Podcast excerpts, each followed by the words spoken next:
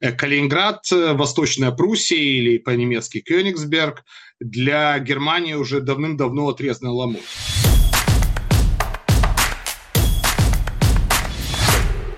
Привет, это подкаст ЧБ, аудиоверсия шоу «Что будет?». Меня зовут Виктор Прокушев. Сегодня говорим с историком и политологом Дмитрием Стратиевским об исторических связях между Калининградом, бывшим Кёнигсбергом и Германией, об отношении немцев к этому региону на разных этапах истории, о борьбе с реваншизмом и о союзе изгнанных – в общем, очень интересный получился разговор. Начнем через несколько секунд, а пока хочу сказать, что в описании есть ссылка на спецвыпуск шоу «Что будет?». Мы побывали в Калининграде, чтобы увидеть, как теперь живут жители самого европейского региона России. Обязательно посмотрите. А теперь к интервью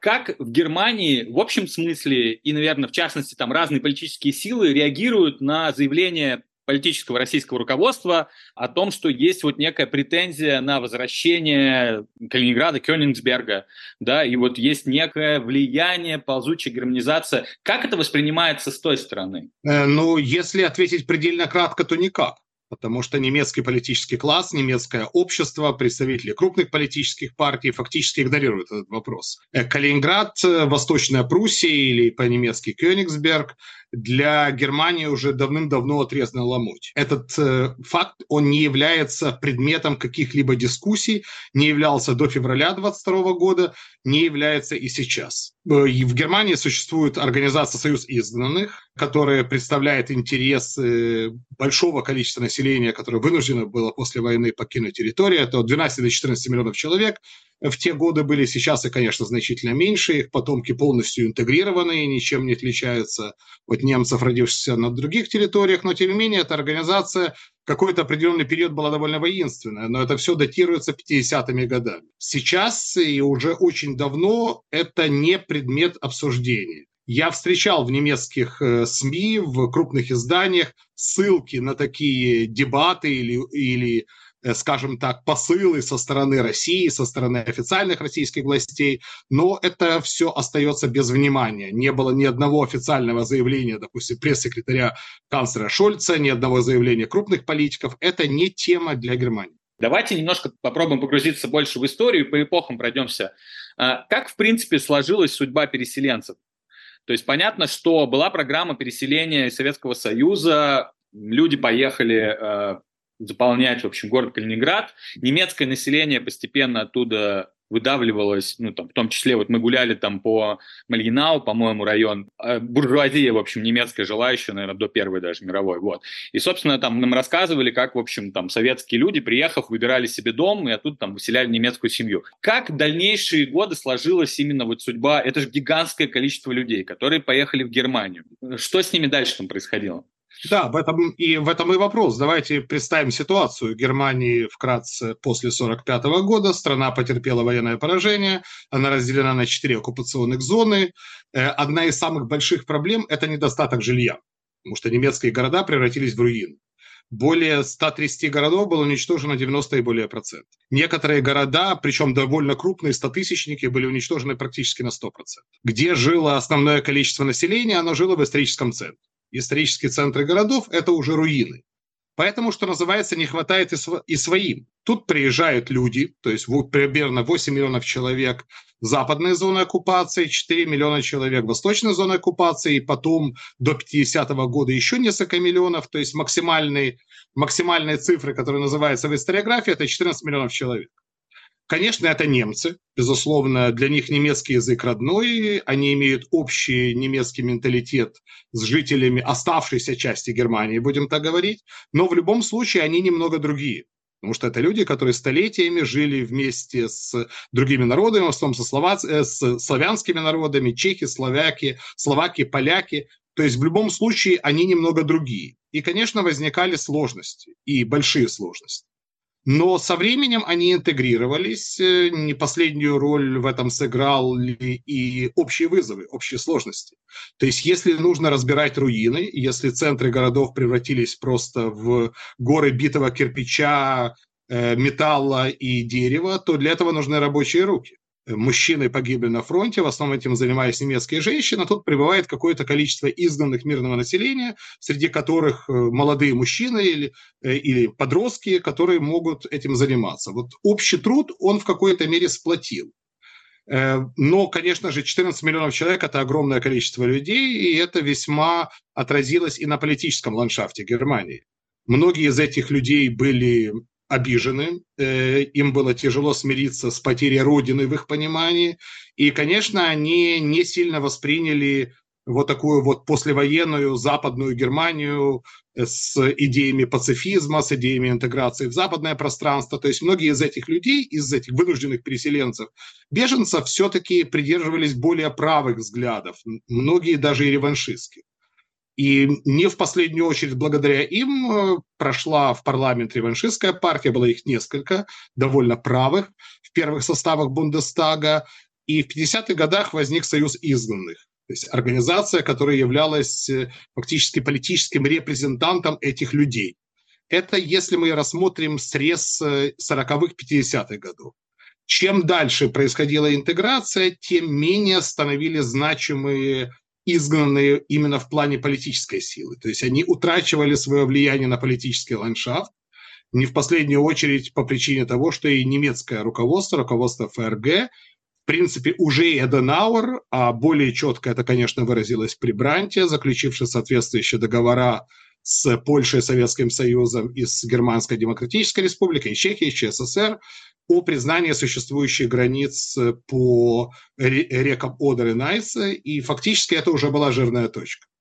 После чего э, вопрос, э, я бы даже не сказал реваншизма, он уже не присутствовал в политике, а вопрос каких-то дебатов о возврате утраченных территорий, он исчез из политического пространства, и таким образом, собственно, и исчез вопрос изданных.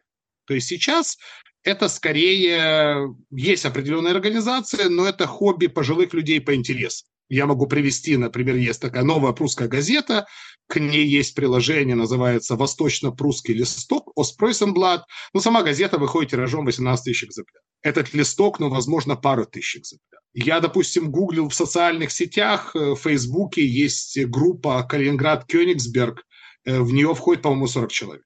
То есть со, со временем не позднее 70-х годов этот вопрос превратился полностью в маргинально, и бывшие беженцы, переселенцы, они полностью интегрировались в немецкое общество.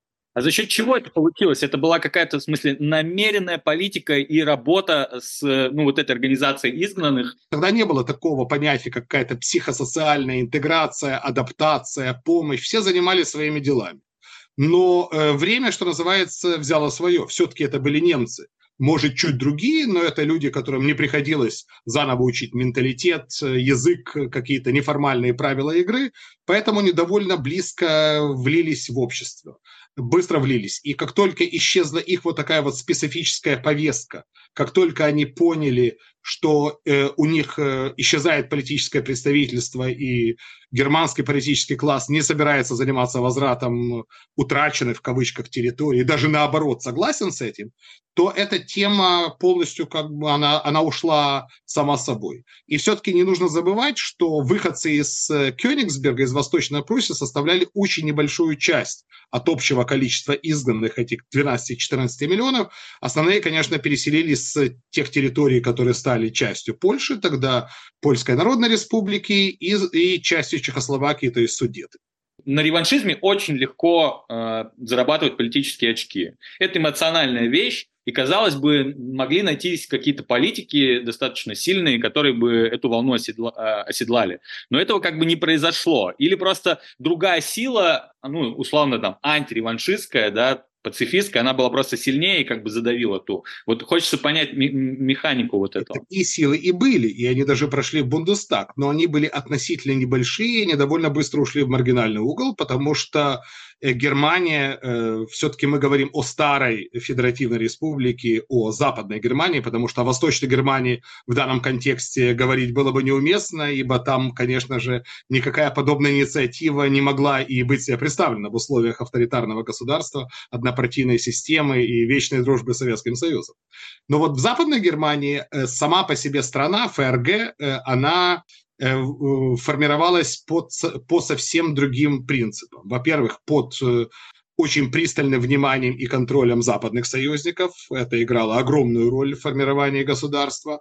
А во-вторых, изначально был, призн... был выбран вот приз принцип, да, принадлежности к западному миру, но э, подведение жирной черты под итогами Второй мировой войны. Э, Вторая мировая война, э, ее итоги, они были, может, для кого-то и скрипя сердцем или скрипя зубами, сложные были процессы, но все-таки они были признаны как германской правящей элитой, так и большинством населения. Поэтому для реваншизма уже просто не оставалось политического поля деятельности. Они вначале были в парламенте, становились все более и более маргинальными, и Союз изгнанных тоже понял, что на этой повестке дня э, невозможно построить какую-либо политическую карьеру, потому что в Германии традиционно наряду с политическими партиями очень сильны и крупные общественные организации. И Союз изгнанных понимал, что если будет выдвигаться реваншистская повестка дня, то это уже и эту организацию толкнет в какое-то, в какое-то маргинальное направление. Поэтому они приняли однозначное решение, они признали решение канцлера Бранта и далее и позднее Шмидта о признании существующей границы Европы. Получился общий консенсус фактически общественный. В принципе, любая травма и любое сообщество людей, у которых есть некая травма, им нужно, ну, условно, давать э, возможность объединяться и говорить о чем-то, потому что это, ну, это проработка этой травмы, да, которая потом в дальнейшем, ну, не знаю, меньше будет болеть, так что ли. Вот в Германии этот союз изгнанных, он э, выполнял вот эту функцию, ну, то есть просто сброса этой энергии, когда они там внутри своей, э, своего комьюнити могли обсуждать это все открыто, их там не прижимали, не не, как бы не замалчивали это все. То есть им дали это прожить, они признали там потерю своей малой родины условно и пошли дальше. Вот э, хочется из этого вот попробовать вытащить вот э, этот, э, эту инструкцию какую-то, потому что в России когда-то тоже предстоит э, со всем этим работать. У нас очень много болевых точек в России, и это все когда-нибудь придется политикам прорабатывать. Тут будет как бы два варианта. Либо эта история будет замалчиваться и стараться это убрать из истории, либо все-таки будут какие-то общественные организации, условно как союзы изгнанных или еще кого-то, которые будут с этим совсем работать. Да, я, я понимаю, о чем идет речь. Конечно, здесь прямых параллелей с Россией проводить тяжело, потому что... Да, конечно, вопрос, я понимаю. Да. да, вопрос военного поражения, вопрос холодной войны, противостояние двух крупных э, сверхдержав и политических блоков. То есть такая схема уже не повторится никогда, э, как это было после 1945 года. Но, в принципе, да. То есть, во-первых, э, Союз изгнанных э, э, взял на себя функции такого э, психологического тренера своего рода и психолога. В те годы, конечно, отсутствовал интернет, и единственная возможность была это живое общение. У Союза изгнанных были филиалы во всех тогдашних федеральных землях и даже на уровне федеральных округов, то есть более таких мелких административных единицах. Тогда ФРГ было построено, конечно, по-другому, чем сейчас в административно-территориальном плане. И, кроме того, эта организация лоббировала интересы изгнанных что тоже немаловажно, потому что лоббирование – это далеко или не только и не столько реваншизм. Давайте вернем наши земли. Естественно, если это невозможно, если этот вопрос э, вычеркнут с повестки дня, то остается вопрос интеграции людей, остается вопрос э, э, помощи им, в том числе и финансово. Был принят, принят закон об изданных Bundesvertriebenggesetz, который, собственно, и регулировал финансовые выплаты, как однократные, так и постоянные, на помощь этим людям. Была развернута большая программа строительства жилья, допустим, в Западном Берлине до сих пор можно на некоторых домах видеть таблички программа восстановления Берлина. Это конец 40-х и где-то до середины 50-х годов. Такие похожие, похожие на советские пятиэтажки, они время от времени встречаются. Э, и э, в таких, в таких домах тоже селили людей. То есть э, человек, он чувствует себя признанным в обществе не только если, или даже не столько, если общество признает его политические призывы.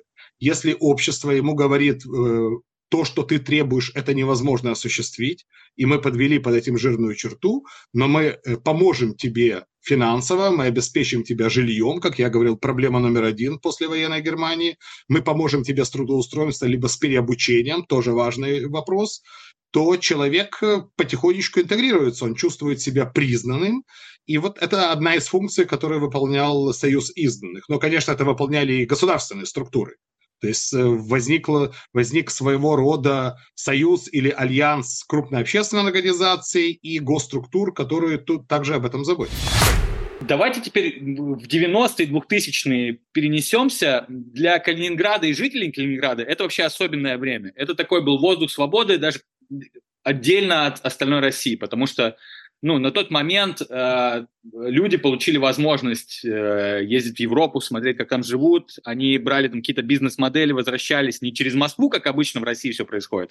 В России как? Сначала в Москве появляется условно какой-то бизнес, потом этот бизнес распространяется на регионы. Или какая-то практика, если даже не про бизнес, а в принципе про какие-то там общественные, социальные системы. Калининград же был напрямую, просто за счет своей географии, э, ближе к Европе. Вот у Европы и у Германии, начиная с 90-х, были особые отношения с Калининградом? И вот за счет чего это, не знаю, складывалось? Только близость влияла или все-таки вот, ну, как бы общее прошлое, хоть и сложное, оно тоже влияло?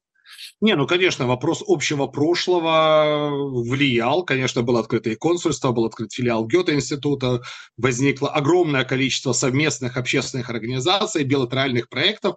То есть я не могу сказать, что этот регион полностью не был интересен Германии. Когда я говорю о факторе отрезанного ломотя, я говорю именно о каких-то политических требованиях, которых однозначно они ушли с повестки дня и так и не возвращались. Но интерес к прошлому, конечно, был, и с начала 90-х проводилось очень много различных поездок, приезжали немцы не только пожилые, но и молодые, э, возникал очень активно науч, э, научный обмен с, с университетом Канта, допустим, также многие германские университеты активно работали, э, молодежный обмен играл большую роль, возникли города-побратимы, допустим, наш берлинский район Лихтенберг заключил побратимский договор с Э, Калининградом. Я помню выставки в ратуше, Калининград, э, Кёнигсберг, история. То есть это было вот такое вот общее время эйфории, время надежд. Ну и не в последнюю очередь германский бизнес также начал заходить в Калининград от автомобильной до химической промышленности, строительная техника. То есть сотрудничество шло по очень такой широкой линейке. Но я снова подчеркиваю, здесь не было никакого ремоншизма, а действительно был интерес к такому вот Э, своеобразному российскому анклаву, на котором, конечно же, лежит исторический налет э, э, немецкой истории, безусловно. Хотелось просто даже сохранять, наверное. Было уже много там проектов, в принципе, гранты, наверное, много давались на сохранение именно какой-то архитектуры, исторические проекты, вот это все. Да, ну в этом, в этом было сложнее, потому что, насколько я знаю, я не специалист в этом вопросе, mm-hmm. но читал, слышал, что было определенное сопротивление со стороны властей Калининграда и в 90-е 2000-е годы, Э, что касается восстановления или сохранения исторических объектов, в частности портов. То есть э, калининградские власти предпочитают это делать по-своему. То есть вот вопрос именно архитектуры, здесь было меньше точек соприкосновения, намного больше было в культуре, в обмене и в бизнесе слышал мнение, читал даже несколько публикаций из разных источников о том, что Калининград хотят сделать, ну, таким альтернативным центром русского мира, что ли, в Восточной Европе. Ну, то есть смотрите, как плохо а, там в, в Эстонии или где-нибудь там еще, в Литве там э, газ дорожает, все там плохо, вот есть э, русская Европа, приезжайте, и даже же говорят, что началось активное переселение из Германии в Калининград, э, ну там пожилых людей. Я не знаю, насколько это правда, и заметно ли какое-то такое движение, в общем, в обратную сторону. Ну, ну конечно, незаметно. Это абсолютно, это абсолютно пропагандистские месседжи, которые не имеют никакого отношения к реальности. Э, возможно, какие-то семьи переселились. Конечно, происходит постоянно трафик людей. Э, в Германии проживает более 4 миллионов русскоязычных, э, в частности, немцы-переселенцы. Какие-то люди, конечно, уже на старости, получая хорошую немецкую пенсию, на которую можно вести достойную жизнь в Калининграде, пенсия немецкая перечисляется в любую точку мира – она не, не привязана географически. Э, возможно, кто-то и решил переселиться, но никакого, конечно, массового явления нет. Что касается расификации, то э, интересно, каким образом это может получиться, потому что, насколько я помню своих поездок в Калининград, каждый, э, каждая вторая пивная называлась Бирштубе, причем буквы были немецкое слово, написанное кириллицей. Э, каждая парикмахерская, кафе, какой-то там любой, любой торговый центр, они все носили немецкие или, скажем так, псевдонемецкие какие-то огерманенные русские названия. То есть вот эта вот э, эм, связь, историческая связь с Германией, это был очень такой сильный культурный бренд Калининграда, которым активно играл частный бизнес. Конечно, можно поменять все вывески, но вопрос, э, к чему это приведет. Эм, Калининград, он фактически не фигурирует в немецких политических дискуссиях. Э, последний раз всплеск внимания был связан с проблемой с э, трансфером с коридором, когда происходили политические дебаты в прошлом году. А так уже фактически ничего не проводится. То есть эм, нет, нет экскурсий, нет обмена. Все программы были свернуты как в отношении всей России, так и в отношении Калининграда. То есть какого-то особого восприятия, может, за исключением вот этого небольшого клуба стариков, которые подписаны на э, восточно-прусский вестник, маленькую газету с крошечным тиражом, э, больше ничего по существу не слышно. Насколько я знаю, э, берлинский Лихтенберг также уже не поддерживает партнерство с Калининградом. Официально не расторгнуто. Допустим, партнерство Берлина и Москвы тоже официально не расторгнуто. Но никаких э, программ, никаких проектов в этих рамках Э, не проводит. То есть Калининград это не тема для Германии, если сказать об этом в общем. Как бы выглядели идеальные отношения, ну, условно, Калининграда и Германии? То есть вот более тесное культурное сотрудничество. Ну, я... Мы же уже шли по этому пути, да, до начала там Крыма и так далее. Ну, я, возможно, хотел бы сказать что-то хорошее и доброе, но это было бы нечестно. Мы не можем говорить об отношениях Калининграда и Германии, Э, Калининград – часть Российской Федерации, вы должны говорить об отношениях Российской Федерации и Германии, Российской Федерации и Евросоюза, Российской Федерации и Запада. Возврата к прежним отношениям не будет. Это невозможно, об этом прямо говорят немецкие э, э, официальные лица, об этом говорил канцлер Шольц, об этом говорят ключевые министры, лидеры политических партий. Э, принцип э, бизнес прежде всего, закроем глаза, сделаем вид, что ничего не было и снова вернемся к прежним отношениям, он уже не работает. По крайней мере, не будет работать в ближайшие десятилетия. Я думаю, мы можем действительно здесь мыслить уже рамками десятилетий. Поэтому возврата каким-то особым отношениям не будет. Э, ну, есть, конечно, и большое количество неправительственных организаций. В Германии политика не указывает неправительственной организации, что ей делать и какое-то небольшое НПО, НКО может возобновить поездки в Калининград, я это не буду исключать. Но вот этого вот особого партнерства, которое я сам даже почувствовал в 17-18 году во время моих поездок, во время моих выступлений, и в принципе такого э, открытого климата, готовности к диалогу, хотя и безусловно, многие отстаивали позиции, которые мне были чужды, которые я не мог никак приветствовать. Э, но, тем не менее, было какое-то поле для диалога. Я думаю, в ближайшие десятилетия возврата к этому уже не будет. Вы слушали подкаст ЧБ. Подписывайтесь, пишите отзывы. Пока-пока.